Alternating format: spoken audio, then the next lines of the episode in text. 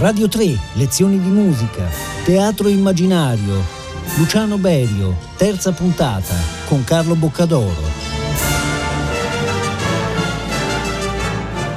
Un saluto a tutti gli ascoltatori di Radio 3 da Carlo Boccadoro, bentornati alle nostre lezioni di musica. Stiamo facendo una serie di lezioni su brani che contengono gesti teatrali pur non essendo nati per il teatro e oggi parliamo di un compositore che brani così ne ha scritti tantissimi, che è Luciano Berio,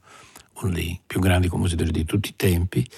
uno dei maestri dell'avanguardia del dopoguerra, ma non solo, secondo me uno dei più grandi in assoluto. Lui ha scritto tutta una serie di solistici celeberrimi che si chiamano sequenze, cominciando nel 58, una sequenza per flauto per eh, Severino Gazzelloni e fino alla fine della sua vita praticamente, l'ultima è nel 2002, quella per violoncello, lui se n'è andato l'anno dopo, nel 2003. E in particolare, fra tutte le, le, sequenze, ho scelto due che hanno proprio le caratteristiche teatrali più marcate, che sono la sequenza numero 3 per voce del 1965 e la sequenza numero 5 per trombone che è del 1966. Um, questi sono brani appunto che sono dei veri e propri mini mini opere senza essere delle opere, contengono dei gesti teatrali talmente forti che anche uno naturalmente non ha testo, è un brano strumentale a un certo punto però il trombonista dice una parola.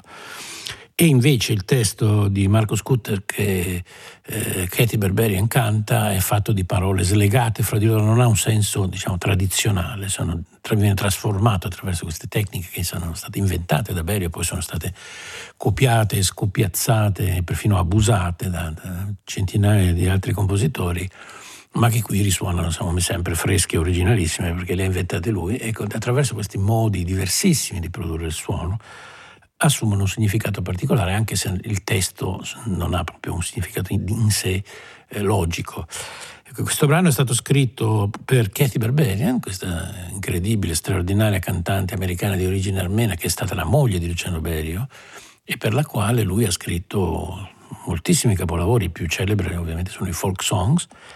però ha scritto anche Epifanie, ha trascritto le siete canzoni di Manuel De Faglia, ha lavorato tantissimo nelle quattro canzoni popolari per voce e pianoforte. Il brano più importante però che ha scritto per lei è proprio questa sequenza per voce, perché fino a quel momento non c'era mai stato nella storia della musica un brano per voce sola, eh, così esposta. Mm, sì, forse i brani per voce sola naturalmente ci sono dai tempi di Hildegard von Bingen, però non si era mai visto un brano così ardito, così nuovo, con delle tecniche così. Oggi molte di queste tecniche noi le diamo quasi per scontate quando ascoltiamo musica contemporanea, ma bisogna pensare che in quegli anni invece erano cose totalmente nuove. La voce è forse la cosa più importante per Berio, eh, tant'è vero che il suo capolavoro assoluto è coro per voce e orchestra, dove appunto le parti corali sono, si diventano solisti, duetti, terzetti, gruppi madrigalistici, grandi cori. E lui era interessatissimo a tutto quello che la voce significava, anche quello che la voce eh, voleva dire nella vita quotidiana, e come cambia, come il modo in cui noi, le inflessioni che abbiamo nella quotidianità. Questo brano eh, richiede un interprete molto istrionica naturalmente, perché Katy Barber era così, era una protagonista, era una che era in grado di fare Monteverdi e poi subito dopo cantare una canzone dei Beatles o di Kurt File, eh, restando sempre protagonista assoluta. Quindi i gesti di questo pezzo sono molto forti, sono molto marcati, anche quando sono a volume basso, ci sono molti passi sussurrati, bisbigliati, però poi subito ci sono delle esplosioni, cioè non è un brano per esecutori timidi, per esecutori eh, che vogliono stare un po' nell'ombra. Se si vuole affrontare questa sequenza, se si vuole affrontare in generale la musica di Berio, bisogna essere disposti a rischiare, anche buttarsi, essere protagonisti, altrimenti non, non funziona, una, un'esecuzione di sequenza non teatrale è un'esecuzione fallita, un'esecuzione, anche se magari è tutto scritto esatto, anche se si fanno poi tutte le note giuste e si rispettano tutte le dinamiche, ma manca questo fuoco del, del, del buttarsi, del, del, lanciarsi in mezzo al palcoscenico, eh, non funziona. Noi ascoltiamo per fortuna una registrazione storica, dico per fortuna perché Katie Barbarian ha, ha inciso. In maniera memorabile questa, questa sequenza. Poco dopo eh, averne realizzata la prima esecuzione e noi abbiamo questa registrazione, quindi io vi consiglio di ascoltare ogni più piccolo dettaglio, come vedrete ci sono espresse tutti i sentimenti, la tenerezza, la sensualità, la rabbia, eh, la dolcezza, l'innocenza, tutto senza che lei pronunci delle parole di senso compiuto, le parole vengono spezzettate, cambiate, distorte però non è mai fine a se stesso, non è mai un catalogo di effetti, è tutto sempre rivolto ad avere un carattere espressivo. Quindi vedrete inizia piano piano, bisbigliando poi di colpo ci sono delle risate improvvise, lei è di una bravura straordinaria. E quindi ascoltiamo la sequenza 3 per voce sola di Luciano Berio nell'interpretazione di Kathy Berberian.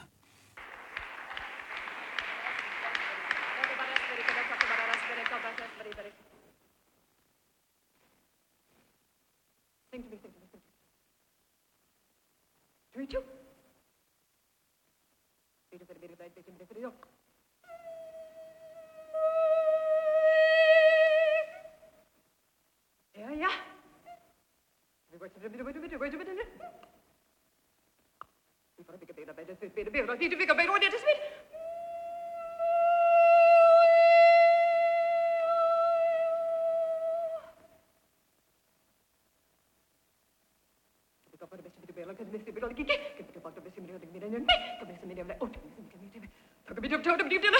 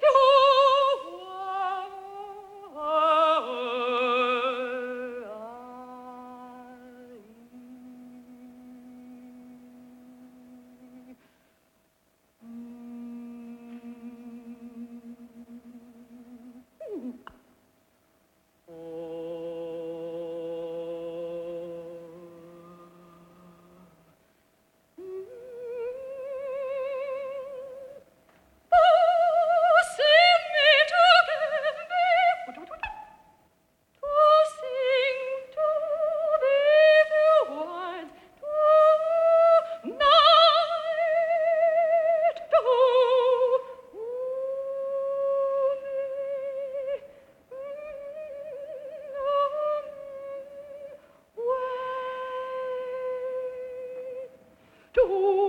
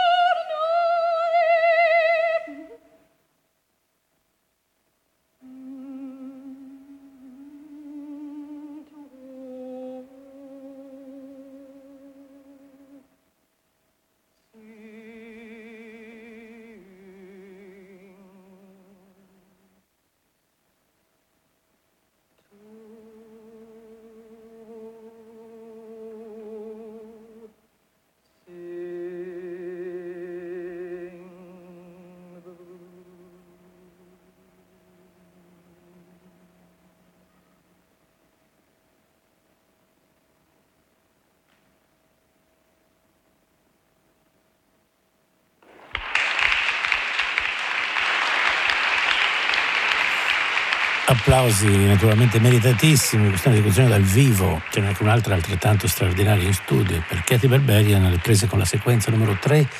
di Luciano Berio. Avete visto la straordinaria abilità con cui lei, che era fondamentalmente un mezzo soprano, quindi aveva toni della voce che arrivavano anche molto in basso, riesce invece a, a, a cambiare il registro con una velocità incredibile, non solo il modo di produrre le voci, ma anche questa abilità di, di cantare in tessiture diverse. Berio diceva che quando questo pezzo viene eseguito eh, bene, eh, lo spettatore si chiude gli occhi e deve avere l'idea di una simultaneità di voci, come se non fosse una sola cantante che, che si esibisce, ma che fossero più cantanti sul palco. E lei riusciva benissimo a dare questa sensazione perché era veramente straordinaria. Avete visto, ci sono passaggi molto cantabili, altri più melodici, gesti, sospiri, poi schioccare la lingua, schioccare le dita, fare effetti di ogni tipo eh, che però hanno sempre un senso eh, musicale ben compiuto, non sono appunto mai solo effetti, ma sono gesti, sono gesti molto, molto teatrali. La cosa curiosa di Berio è che lui ha scritto diverse opere teatrali che però non sono considerate le sue cose migliori, cioè la musica è bellissima, però si dice sempre che non sono opere perché non, non hanno in realtà un gran senso del teatro e, e lo diceva anche Katie Berberian, diceva lì lui non, non ha il senso del teatro, mentre invece tutta la sua musica non teatrale è teatralissima, diceva in un'intervista uh, in una rivista. E, lo stesso succede col prossimo brano, che è un, la sequenza numero 5, eh, per trombone solo, che anche questo è un brano che è stato, lo stesso Berio diceva, è stato saccheggiato dalla, da, dai compositori venuti dopo di lui proprio perché è un brano pieno di cose mai viste, mai sentite prima con uno strumento solo come il trombone. Questo brano ha già una dimensione teatrale dalla nascita, perché è un brano ispirato a un clown, a quello che è stato probabilmente il clown più celebre di tutti i tempi, che era Grock, un clown svizzero, un artista svizzero che ha perfezionato quindi l'arte del clown e che Berio aveva visto dal vivo e questo misto, diceva lui, di, di, di far ridere e allo stesso tempo eh, di disperazione, questo misto di malinconia e allegria allegria era quello che lo aveva attratto e secondo lui il trombone era lo strumento che era in grado di esprimere queste due cose contemporaneamente. E, però per farlo aveva bisogno di tecniche e ha inventato proprio effetti, suoni, tecniche che non erano mai stati realizzati prima su questo strumento che poi sono entrati a far parte anche del, del vocabolario. Dicevo prima che qui c'è una parola perché il, a un certo punto il trombonista dice why, che era una parola che usava spesso Grock. E fra l'altro in partitura c'è scritto che se vuole il, il, trombonista può venire vestito come se facesse uno spettacolo teatrale, si può mettere un vestito da clown eh, io l'ho sentito fare in vari modi, sì, anche con, con vestiti. Normalmente l'effetto, anche allo stesso tempo comico e, e, anche disperato, viene sempre fuori, con tecniche strane, usi della sordina, cantare dentro lo strumento, un modo particolare di usare i glissandi, tutte te cose che ha inventato letteralmente Berio in maniera sistematica. E anche qui non sono mai un catalogo, ma sono sempre tutti i gesti che servono a disegnare questo personaggio che ride e piange contemporaneamente. In teoria, nella partita partitura c'è scritto che si dovrebbero usare anche delle luci particolari, dei, cioè se ne può fare una versione, chiamiamo, semi-teatrale. Però anche ascoltato così in disco, anche questo, ci sono moltissime incisioni di questo brano che poi è entrato anch'esso nel repertorio, anche ascoltato solamente questo carattere così clownesco appunto, particolare, viene fuori al 200%, forse ancora più che nella sequenza per voce, perché qui è proprio deliberato il, il rifarsi a un modello teatrale, in questo caso un modello del, del clown, eh, che poi è lo stesso, se voi guardate, eh, due anni dopo esce il film di Fellini, Clowns, e disegna lo stesso tipo di, di ritratto, gli disegna queste figure esattamente allo stesso modo. È un brano di una difficoltà estrema per, per, per la fatica proprio fisica che richiede eh, allo strumentista, è un brano che veramente mette lo strumentista sul filo e lo fa camminare eh, rischiando molto, però quando riesce eh, è un brano che riesce a comunicare in maniera straordinaria.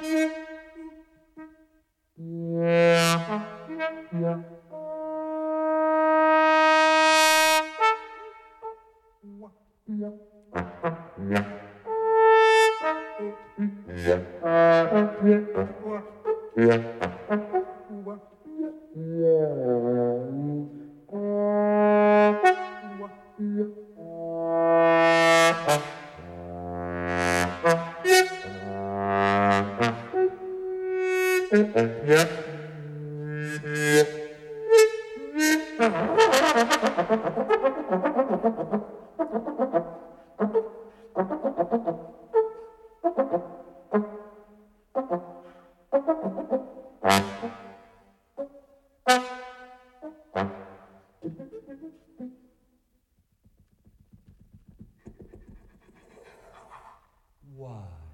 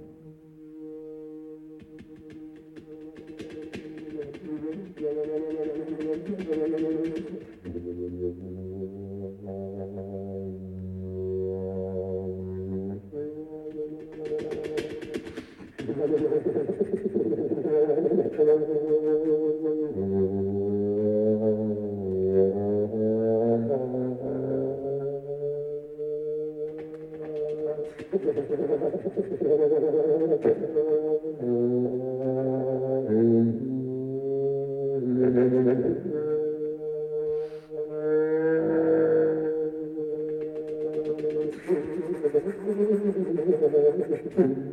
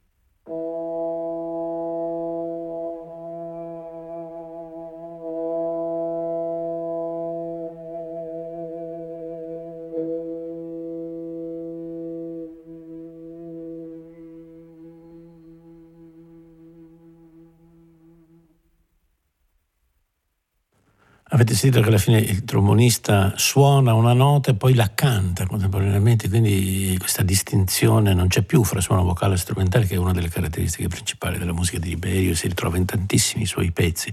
Un altro effetto che c'è è quello di cantare dentro lo strumento all'unisono e poi allontanarsi da questa nota con, con, il trombone in modo da creare dei battimenti, no? questo effetto molto particolare. Ed è emblematico che appunto l'unione di interprete e strumento sia tale che appunto alla fine fine fanno la stessa nota e cantano e suonano la stessa nota contemporaneamente. E io mi ricordo quando ho ascoltato per la prima volta questo brano a Milano, avevo forse 11 anni, 12 anni, ero molto giovane, e era un'esecuzione bellissima di Giancarlo Schiaffini, però io di questo brano così giovane avevo percepito solo il lato comico, non mi era, mi era sfuggito completamente quello tragico, disperato e quindi mi ricordo che io dopo un minuto che avevo questo signore lampanato che faceva questi suoni, mi misi a ridere come un pazzo, al punto tale che dovetti uscire dalla sala perché davo fastidio a quelli del concerto. E non, avevo proprio le convulsioni delle risate, mi facevano ridere questi glissanti, questi suoni, questi wah fatti con, con, con la sordina. E mi sembrava, mi sembrava tutto buffissimo.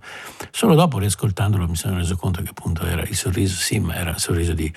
un clown. Quindi eh, in pochi minuti ci sono tantissime caratteristiche della musica di Berry, appunto la, la, il voler abbattere le, le, le barriere fra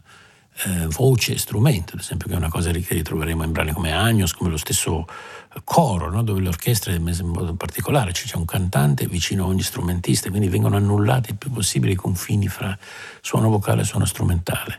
Questa cosa si ritrova appunto tantissimo e questo brano contiene un po' in nuce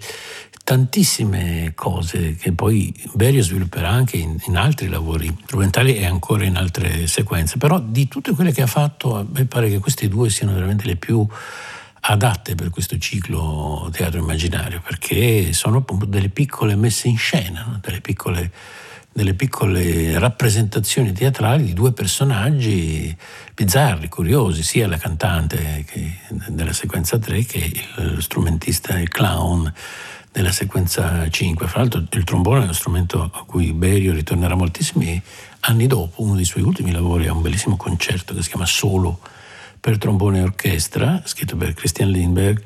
dove però l'uso del trombone è completamente diverso, un uso invece molto, da un lato più aggressivo e dall'altro molto espressivo, ma non c'è questa caratteristica teatrale, non c'è questa idea di malinconia e di,